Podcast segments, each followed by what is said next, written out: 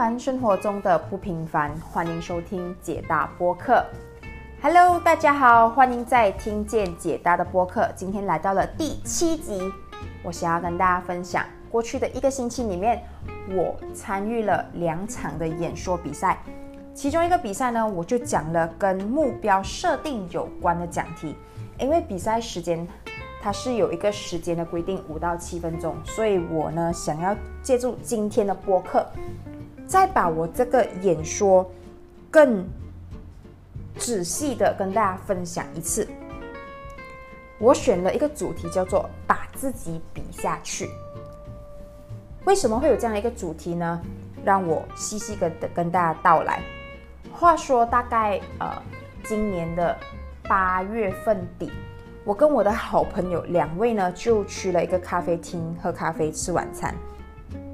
我们一边聊着，讲了无数的课题，讲身边的朋友，讲工作，讲讲家庭，讲买房子等等等等的。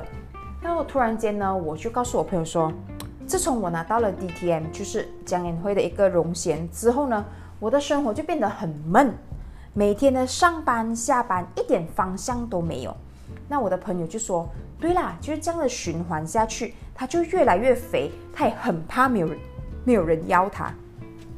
所以，我们这两个肥仔呢，就最终定下一个目标，就想要瘦下来。我朋友从九月到十一月，他每一个月都跑了一百公里，那他成功瘦了七公斤。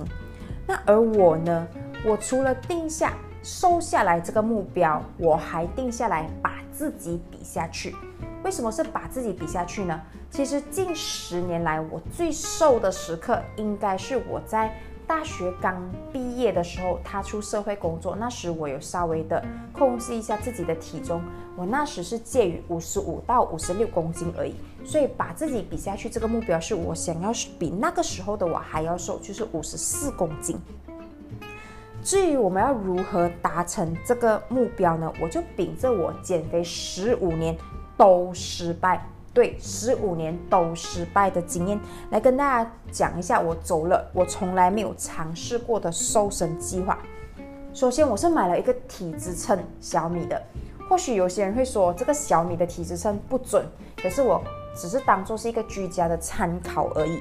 它的称跟普通的体体重秤不一样的地方是在于，它可以分析我身上的脂肪指数、蛋白质含量。内脏脂肪的指数啊，包括我的一些我的 metabolism、我的 muscle、我的 water 等等，它都可以分析出来，并且打个分数。所以按照这个体脂秤给我的建议呢，我身上的体脂肪应该介于二十八到三十五八仙之间。那我的理想体重是在五十五到五十六公斤之间。那两个月前，就是九月中旬的时候，我的体脂肪是高达三十四点五八线，还记得吗？我刚才讲的二十八到三十五之间，所以基本上三十四点五已经到界限了，是非常让我感到有危机感的一件事情。所以我从中我也找到了我减肥最首要的关键，就是减脂，把我的脂肪减下来。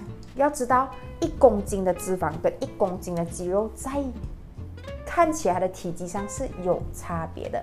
虽然有些人讲说啊，需要去练线条啊，还是减体重啊，但我觉得我现在还是想要着重在减脂肪这个环节。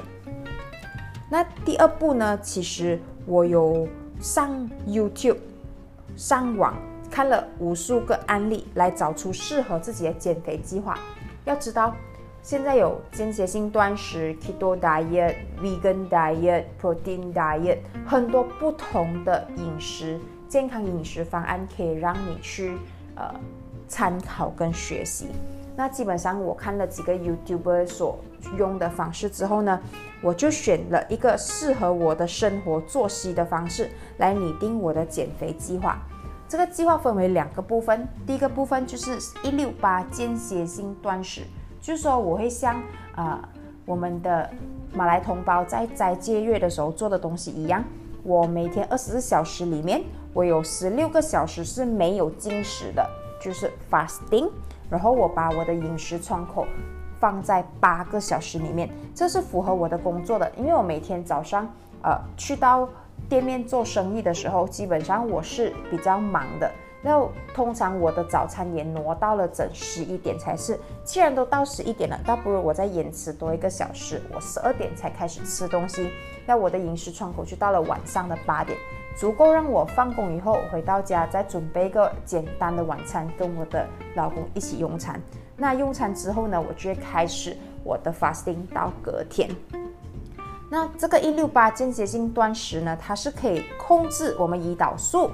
的方式来，进而达到燃燃烧脂肪的效果。至于更仔细的，大家就可以上网去了解更多关于一六八间歇性断食。那第二个呢？第二个部分减肥计划的第二个部分呢，就是在家做运动。我每周至少三次，每次三十分钟。我不是去跑步，不是用啊，不是签哪一个 gym 健身房，或者是去上什么 Zumba class。我做的就是。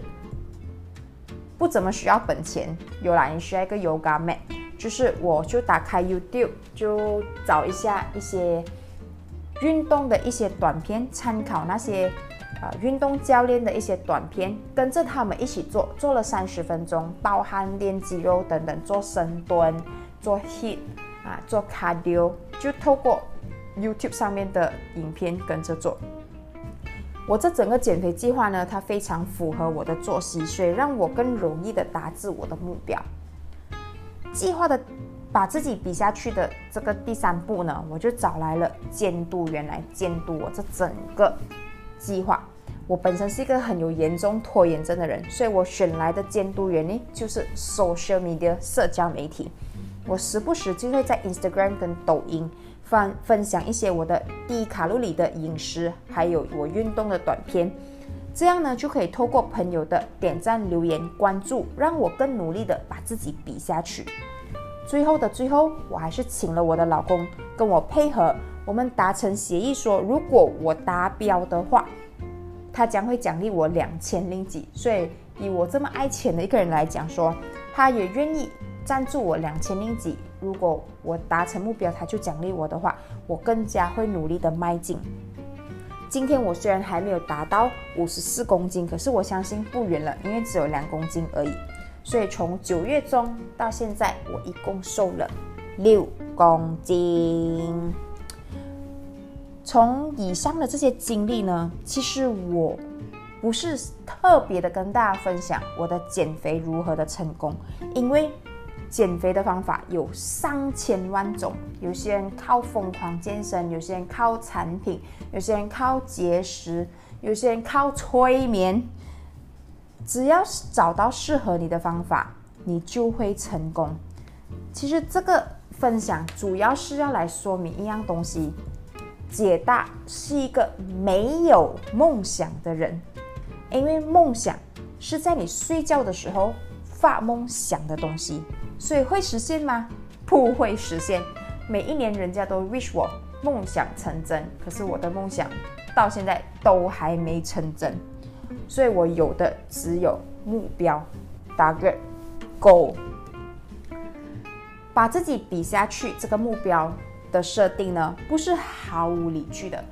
在我过去的这三个月做的这个把自己比下去的目标计划之后呢，我有一个。自己理出来的一个 goal setting method，就是目标设置的方法。首先，我先找出我设这个目标的原因。我当初觉得我的人生没有方向，没有一个点让我去努力，所以我觉得很迷茫，所以我设下了这个目标。这个目标是把自己比下去。之后呢，我就做出向这个目标迈进的动作或者是计划。就我开始了我的断食，开始运动，开始在我的社交媒体上啊分享我的低卡饮食，还有我的运动短片等等等等。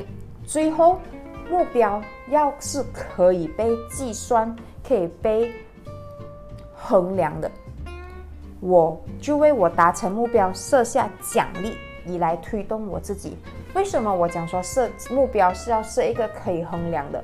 今天你讲说我的目标是要变美，哈，要讲才算美。你要走在街上，有一百个人向你回头看你一眼，那个就是目标达成吗？今天我做的目标设定为我想要瘦成五十四公斤，它是有一个数字在那边，它是 countable，它是可以 measurable 的，就是可以计算得到的。所以我就可以计算到我到底有没有达标，然后我用奖励来诱惑我自己，引诱我自己往那个目标前进。这里想告诉大家，目标设定每一个人都有他的方式。你有加入任何销售团队、保险团队，什么团队都好，你的上线、你的 leader 都会跟你做一些所谓的 goal setting 的东西。尤其是现在年底了，二零二零十二月了，很多人就会开始做二零二零、二零二一年的规划。二零二一你们要怎么走？你们的 goal setting 要 set 在哪里？请参考我的这个播客。才来做出你的目标设定。我们与其今天搞搞这个，明天试试那个，倒不如我们就带着一个目标，坚持的做好一件事情，把自己比下去，意味着不求与人相比，但求超越自己。我在这里就不祝福大家梦想成真，但愿大家早日达成目标。我们下回再听见。